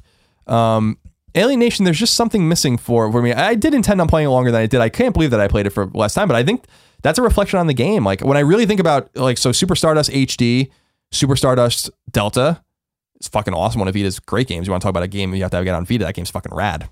Um, Super Stardust Ultra is not really their game. Dead Nation, fantastic. Outland, which they made with Ubisoft, fucking awesome, and a totally different kind of game Yeah. for them, uh, but really, really great game. Kind of like Ikaruga meets platforming. Uh, and then Resogun, which is a phenomenal game. And then this. And I'm like, hmm.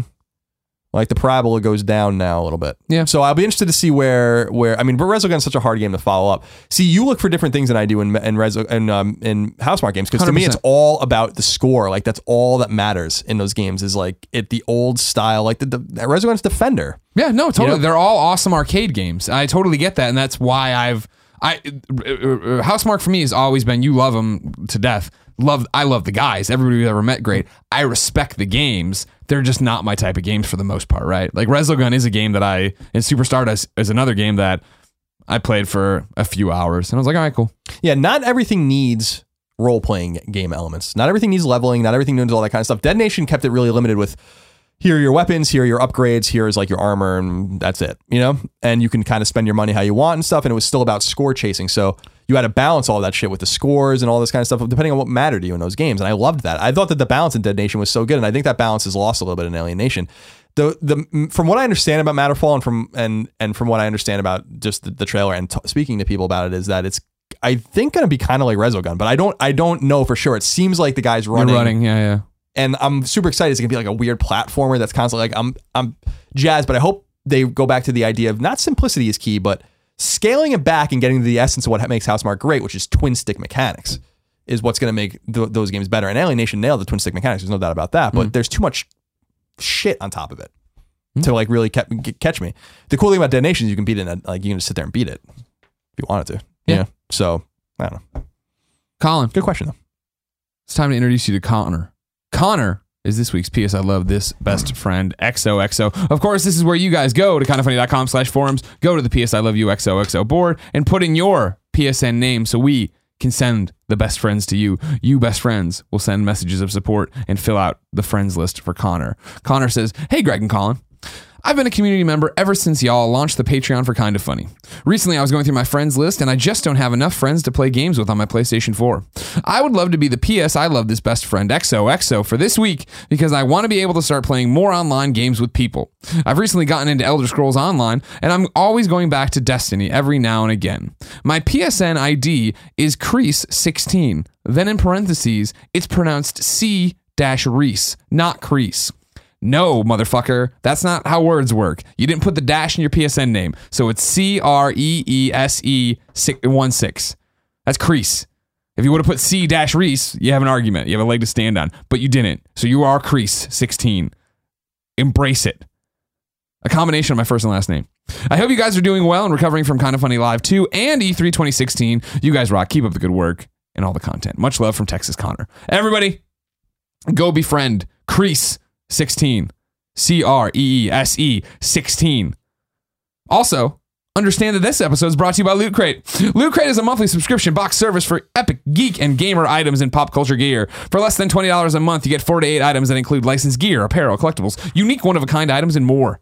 Make sure you head to lootcrate.com slash PS and enter the code PS to save $3 on any new subscription.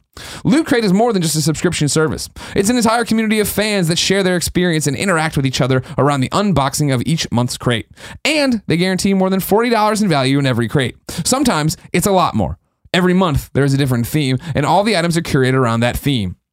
Join us as we celebrate the futuristic. They didn't put that in there. I put that in there for me. Hmm. I like that. I like the echo. We've packed July's crate with items from some of pop culture's favorite pro prognostications. And I screw that up every week of science and the future. Look towards tomorrow with items from Rick and Morty, Futurama, Star Trek, Mega Man, Valiant Comics, and Star Trek, including a model, a figure, and don't forget our monthly tea and pin. Remember, you only have until the 19th at 9 p.m. Pacific to subscribe and receive that month's crate. And when the cutoff happens, Jackie T, that's it. It's over. So go to lootcrate.com slash PS and enter the code PS to save $3 on your new subscription today. Colin, Mm. would you like to know this week's Forgotten PlayStation Sure. game? Sure I it was submitted by Stony Tark. Tony Stark play on words there. See what I did there? Hey, Greg and Colin. Longtime listener, first time submitter. After you guys talked about Rez VR last week, I had an idea for this week's Forgotten PlayStation game Child of Eden. If I remember correctly, this PS3 game was a sequel to Rez, and it's pretty awesome in its own right. It was musically weird and unique. Thanks, Stony Tark. It was. Child it was, of Eden. It was Kinect first, right? And then they Yeah, brought it to Move? exactly. Finally came over afterwards. Yeah, it was it was a, another Mizuguchi game. Everybody was stoked about it. Came out. Didn't find the success that Rez Mm. did because it was more of just an experience of doing stuff. But I did forget all about Child of Eden. Yeah, me too. Yeah. I remember the box art. yeah. It was black and it just said the text on it, right? With like some like neon shit. Yep. Yep. Yep. It was weird, but that's a good one for getting ready for Rez because God knows I am. Holy crap. That was a game people were really excited about on Kinect, I remember. yeah. Yeah. But now we're excited for PlayStation Move. Sure. Or, I'm isn't, who isn't PlayStation excited for PlayStation, PlayStation VR? Oh, PlayStation VR. Who's, ex- who's not excited for PlayStation VR? Everyone's excited for PlayStation VR. Can't keep those those wands on the shelf right here. Colin, Hmm. let me give you PSN's worst name of the week. You ready? This one, I won't read his name for because apparently he didn't put it in here. We'll get to the name of the, the bad name. Okay? Hmm. So this comes from Anonymous for right now. Hi, Colin and Greg. I know these topics are usually a plea to change our names, but I thought I would submit something a little different. Don't worry though, an inappropriate username is still involved. I bought my PS3 shortly after the release and knew I had to use the handle I had always used in local multiplayer. If you hadn't already guessed by my username here on the Kind of Funny forums, that name was Cooter Intruder. Nice. Terrible. Nice. For almost seven That's years, a in- really funny name. for almost seven years and 18 trophy levels, I wore the name proudly, having received plenty of laughter and inbox approvals. One day, as I logged in to play Dark Souls, I was thwarted by a message stating I could no longer log on and had to call Sony support for help. The kind gentleman on the phone informed me I had been flagged for my username and would need to create a new one. Nothing I said could change this. Apparently, the name Psychosodomy was also not appropriate. and I settled with King of underscore the Cosmos. I understood the problem and was happy to at least be able to keep all the digital purchases I'd made. However, all my trophies were wiped away from the online record, which killed any future desire for trophy hunting. Obviously, this means Sony is capable of changing our names, but at the expense of losing our, losing our trophy records. Could this be one of the problems they've been facing? You guys certainly love your trophies. Would the trade be worth it?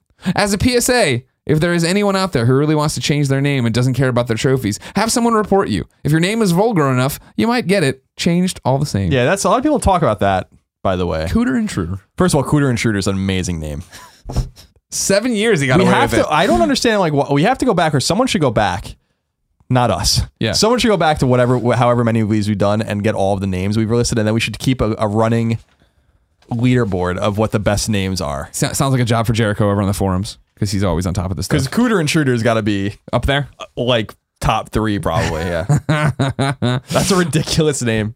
Uh, he's, and so Shocked he had a got away with it, question there of like, could this be one of the problems they're facing? Yeah, this one of the problems they're facing. I think. Is, Oh, we've yeah, talked about this. The, rather than give you a random number that then went to your name, so you could change the name, they gave you your name where the number should be. So Right. yeah, changing the name now totally erases everything that's happened before. Yeah, and the, the so the the the systems. Uh, so as far as I understand, uh, PlayStation Four ma- unifies a lot of this and makes the changing much easier. But as long as PS3 and Vita are still around, it's going to be hard to change the names in the way that they want to change them. The trophies exist separately from the name and the and the the association with the what you bought in the store, and it also breaks leaderboards, which is significant. yeah. Um, so um, the problems are many, but we have it on. I don't know. We've heard rumblings that they're doing it. For a long time, we've heard rumblings that they're doing it. Yeah. We've heard some pretty significant ones. I know though. we've had. I've, I was on the emails. I know what's happening over there. I'm just saying. We'll see. I'll believe it when I see it. Yeah, me too. I All mean, right. I will believe it when I see it too, but uh, but it seems like they're actively investigating how to do it, and there seems to be an internal timeline. But Yeah. I don't I don't know any more than that. Yeah. Ladies and gentlemen, this has been PS I Love You XOXO episode 42. Remember, this is kindafunny.com's PlayStation podcast. So go there and keep the mics on by subscribing to the YouTube channel, supporting the Patreons, buying merch, or just tweeting at Colin about how much you love him. Also, remember, it's the number one PlayStation podcast on the internet. We thank you for that. Also, remember, it posts every Tuesday at 9 a.m. Pacific time on youtube.com slash kind of funny games and podcast services around the globe. Every episode of PS I Love You XOXO ends in a segment in a song we call Singing a Shuhei. This is where one of you talented motherfuckers goes to kindafunny.com slash PSM, the M is for music, and gives me a YouTube link and a download link to your song so that I can put your MP3 at the end of our MP3 and put your YouTube video annotated at the end of our YouTube video. Today's comes from Justin. Justin says, Hey, all, my name's Justin, and I play guitar in Coasting on Potential, a pop punk slash metalcore band, puts in parentheses, think a day to remember, based out of upstate New York. We released an EP last December and recently shot a music video for the first song off that record called First and Foremost. You can watch the video here and he has all his links. Thanks. And of course, keep up the good work. I love the podcast. You can find these guys at facebook.com slash coasting on potential. This is their song, First and Foremost. And until next time, it's been our pleasure to serve you.